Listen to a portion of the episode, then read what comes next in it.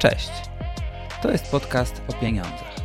Jeżeli chcesz ogarnąć swoje finanse, a nigdy nie udało Ci się za to zabrać, to ten podcast jest właśnie dla Ciebie. Opowiadam o pieniądzach z ludzkiej perspektywy, zrozumiały i mam nadzieję ciekawy sposób. Zapraszam. Piotr Zalewski.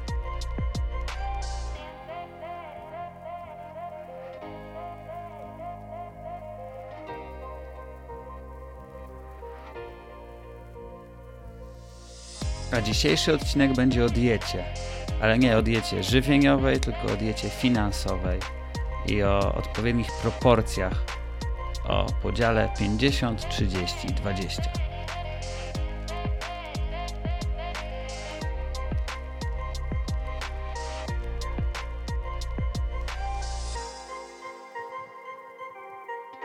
Zła dieta prowadzi do kłopotów, dlatego warto mieć dobrą dietę. Z tym się chyba wszyscy zgodzą, to takie truizmy. E, Dobra dieta to najczęściej dieta zbilansowana, czyli taka, która dostarcza różnych składników mineralnych w odpowiednich proporcjach. No i według amerykańskiej senatorki Elizabeth Warren podobnie jest z finansami i te proporcje są bardzo istotne, dlatego ona zaproponowała taką dietę finansową, podział przychodów comiesięcznych 50, 30, 20. Zła dieta może prowadzić do kłopotów, np. z otyłością czy ze złym poziomem cholesterolu. I podobnie jest w przypadku finansów. Jeżeli wydajemy za dużo na konsumpcję, to możemy popaść w długi. Jeżeli nie oszczędzamy, to w sytuacji kryzysowej możemy sobie nie poradzić, bo nie będziemy mieli żadnej poduszki finansowej. Jeżeli za duża część naszych wydatków idzie na podstawowe potrzeby, takie jak rachunki za mieszkanie czy za prąd, to może być też sygnał alarmowy do jakiejś większej systemowej zmiany, do zmiany pracy albo do zmiany branży, albo do zupełnego przeorganizowania swoich finansów. Porównanie branży finansowej do diety podoba mi się też z tego powodu, że branża spożywcza, podobnie jak branża finansowa, często reklamuje produkty, które wcale nie są dobre dla konsumentów. Branża spożywcza intensywnie reklamuje produkty zawierające cukier, pewnie na to idzie większość środków przeznaczonych na reklamy w branży spożywczej. I podobnie w branży finansowej, gdzie mnóstwo reklam dotyczy kredytów konsumpcyjnych, albo że intensywnie reklamują się firmy oferujące pożyczki na bardzo wysoki procent, zahaczający nawet o lichwę. Na czym polega ten podział 50, 30, 20? 50% powinny stanowić needs, czyli stałe potrzeby. To są takie rzeczy, bez których nie moglibyśmy żyć. Czyli przede wszystkim rachunki za mieszkanie, rachunki za media, no i wydatki na zakupy, na zakupy tak zwane groceries, czyli zakupy spożywczo-przemysłowe. Przy okazji warto zwrócić uwagę na to, że analizując różne budżety domowe, okazuje się, że wiele osób nie zdaje sobie z tego sprawy, jak duża część środków jest przeznaczana na jedzenie. Druga kategoria to tak zwane wants. Po polsku moglibyśmy te wants nazwać zachciankami, czyli wszystko to, co sprawia, że możemy się cieszyć z tych ciężko zarobionych pieniędzy. Mogą to być wydatki na podróże, które odkładamy przez kilka miesięcy, żeby później móc gdzieś wyjechać. To jest realizacja hobby, pasji, jedzenie na mieście. Jakby pomyśleć o tak zwanym lifestyle'u, to jest właśnie to. No i wreszcie trzecia kategoria 20%, czyli savings, oszczędności. I tutaj mówimy zarówno o oszczędnościach długoterminowych, odkładaniu na emeryturę, czy nawet w przyszłości inwestowaniu, ale przede wszystkim na początku o budowaniu poduszki bezpieczeństwa, funduszu ratunkowego, e, można go też nazwać, i tak niektórzy wolą, fuck up money. Czyli środki na wszelkie nieprzewidziane sytuacje. A takie nieprzewidziane sytuacje się zdarzają, mogą być bardzo różne, od jakiejś prostej rzeczy jak zbita szybka w telefonie, której naprawa kosztuje kilkaset złotych, po zepsutą pralkę, po jakieś dużo, dużo większe rzeczy, które wymagają kilkutysięcznych wydatków, na przykład problemy zdrowotne. Podział 50, 30, 20 to nie jest coś, czego trzeba się tak bardzo kurczowo trzymać i że te proporcje muszą się zgadzać co do jednego. Natomiast jest to taki dobry drogowskaz, taka busola, która pokazuje, w jaki sposób dzielić swoje przychody, czyli to, co wpływa na nasze konto po opodatkowaniu, po zapłaceniu ZUS-u. Ja się zgadzam z tym podziałem przychodów, bo pozwala on w dość skuteczny sposób zbudować poduszkę bezpieczeństwa, a przede wszystkim pozwala cieszyć się życiem, daje dużą swobodę do tego, żeby bez poczucia winy wydawać pieniądze, a przy tym się nie zadłużać. To może teraz troszkę bardziej konkretnie, by zobrazować, jak to wygląda.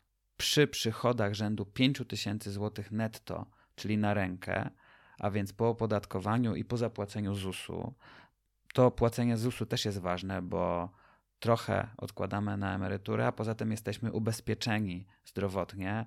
Nie lekceważyłbym tego, to jest bardzo istotne. Różne sytuacje dzieją się w życiu i takie podstawowe ubezpieczenie zdrowotne już jest. Służba zdrowia działa raz lepiej, raz gorzej, ale w wielu przypadkach jednak bardzo, bardzo publiczna służba zdrowia się sprawdza. Jeżeli mamy takie 5 tysięcy złotych na rękę, to z tego podziału 50, 30, 20 wynika, że 2,5 tysiąca złotych powinniśmy przeznaczyć na podstawowe wydatki. Więc jeżeli na przykład wynajmujesz mieszkanie i płacisz za nie 1500 złotych i oczywiście zdaję sobie sprawę z tego, że w dużym mieście trudno za taką kwotę wynająć mieszkanie, e, ale może to oznaczać, że mieszkasz z kimś i dzielicie się tym mieszkaniem, w każdym razie w takiej sytuacji zostaje ci 1000 zł miesięcznie na inne podstawowe wydatki, na zakupy spożywcze, drogeryjne, czy na bilety komunikacyjne albo inne wydatki na dojazdy. Wtedy 2000 zł zostają na tak zwane przyjemności. Mogą to być na przykład abonamenty na serwisy streamingowe, może to być wyjście do kina, może to być wyjście do knajpy, może to być odkładanie na wakacje no i 1000 zł, które przeznaczamy na oszczędności. I to jest bardzo ważne. To, że aż 20% środków oszczędzamy. Według niektórych aż, według niektórych tylko. Ja myślę, że to jest fajna taka proporcja, fajny taki zdrowy podział. Bo to 20% w skali miesiąca, przy tym przykładzie przychodów 5000 zł netto, pozwoli już po 8 miesiącach na zbudowanie tego funduszu fuck up, który pozwoli przeżyć jakby coś się stało w Twoim życiu, jakbyś stracił pracę, to pozwoli Ci przeżyć bez żadnych przychodów przez 3 miesiące. A jakbyś odkładał przez 15 miesięcy te 20% przychodów, to pozwoli Ci to zabezpieczyć na pół roku. I to jest taki fundusz, który już się uważa, że jest taką podstawową poduszką bezpieczeństwa. Jeżeli masz coś takiego zbudowane, po pierwsze masz jakieś pieniądze na nieprzewidzianą sytuację, typu właśnie ta zbita szybka w telefonie, a takich sytuacji jest mnóstwo, ciągle coś takiego się dzieje. A po drugie, możesz zacząć coś więcej z tymi oszczędnościami robić, czyli na przykład e, zacząć odkładać na jakiś dużo większy cel, zacząć budować e, fundusz na wkład własny do kredytu hipotecznego, albo możesz zacząć co miesiąc inwestować jakieś małe kwoty, o czym będę opowiadał w innych odcinkach. Jak najłatwiej wprowadzić taką dietę finansową w życie? Ja jestem fanem automatyzacji. Uważam, że dużo łatwiej jest różne operacje finansowe zautomatyzować niż zarządzać nimi samemu. Jak zarządzamy nimi samemu, to często mamy pokusę, żeby trochę mniej odłożyć na oszczędności, a trochę więcej przeznaczyć na ten fundusz zachcianek. Natomiast jeżeli to zautomatyzujemy, to trochę nie mamy na to wpływu. Po tym, jak przyjdzie pensja, od razu wykonują się przelewy automatyczne na subkonta i od razu wiemy z tym, z czym zostaliśmy, ile mamy realnie pieniędzy do wydania na te podstawowe zakupy, a ile mamy na wants, czyli zachcianki. Zakładam, że jedno konto już masz, to podstawowe konto rozliczeniowe, tak zwany ROR, warto założyć dwa dodatkowe konta. Drugie konto pewnie we własnym banku, ważne, żeby to było darmowe konto.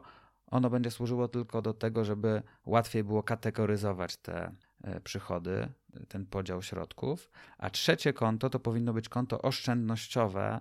Warto przejrzeć oferty bankowe, bo można znaleźć obecnie konta oprocentowane na 8-9%, to i tak w stosunku do tego, jak wygląda inflacja, jest strata, bo inflacja wynosi kilkanaście procent. W tym momencie około 17%, więc nawet konto oprocentowane na 9% to jest niestety 8% straty w skali roku, ale jest to zawsze coś i zawsze jednak te pieniądze jakby mniej tracą na wartości.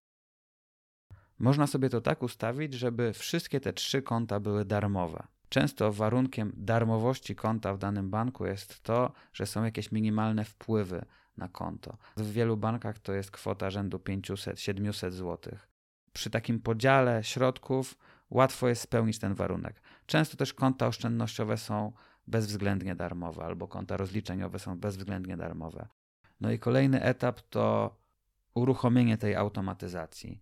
Każdy większy bank w swoim serwisie online ma opcję takich automatycznych płatności. Przykładowo w mBanku są to zlecenia cykliczne, a w Millennium reguły stałe.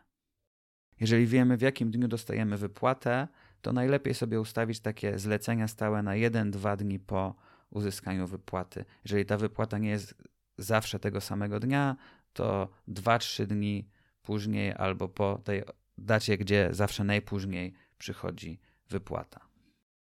I to co ważne, to 50% te podstawowe wydatki, nic, powinny zostać na tym głównym koncie ROR, tym, które już mieliśmy, albo tym, które będzie naszym głównym domyślnym kontem, do którego mamy przyporządkowane karty płatnicze. Kolejne 30% powinno trafiać na oddzielne konto, no i te 20% na to trzecie konto oszczędnościowe, gdzie zakładamy, że nie będziemy dotykać tych pieniędzy i one będą w jakiś sposób się odkładały.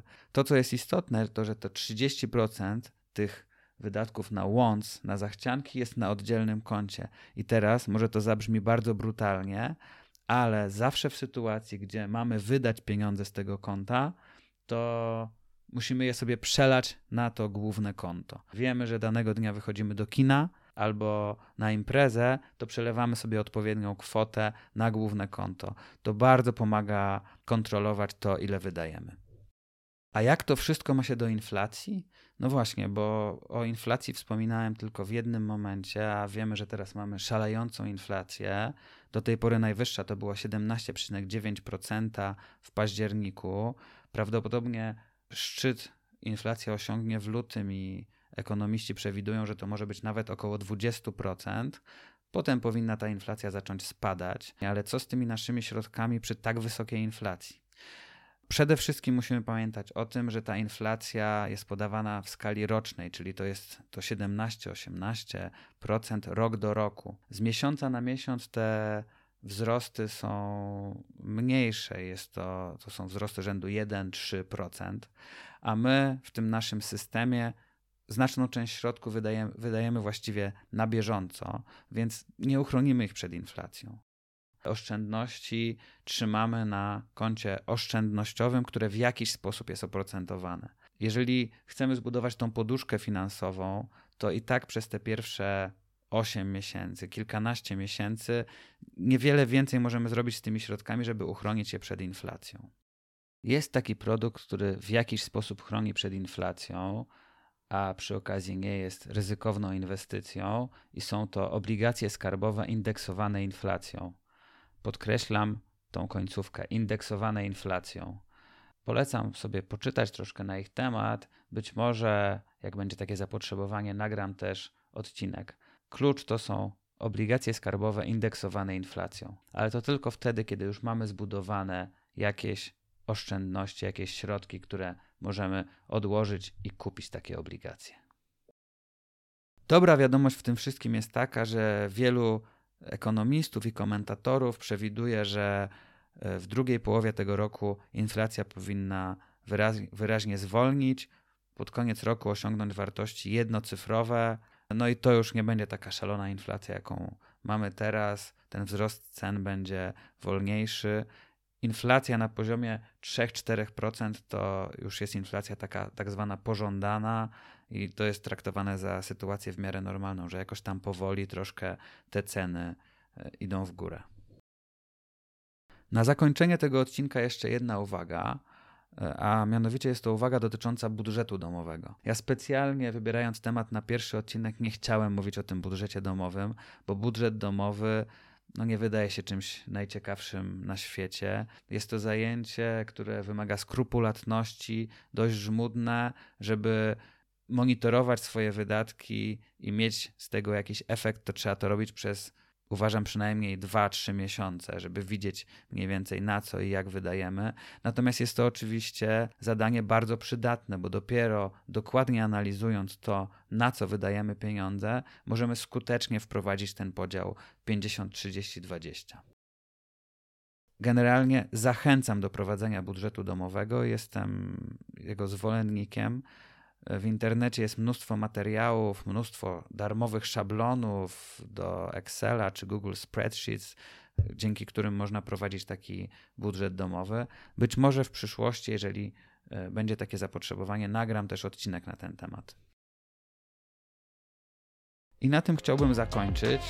Dajcie znać, czy taki podział 50, 30, 20 jest pomocny w zarządzaniu finansami osobistymi. Piszcie do mnie na adres piotr.zalewski.outlook.com. A jeśli odcinek Wam się spodobał, zachęcam Was do udostępniania i oceniania. Do usłyszenia.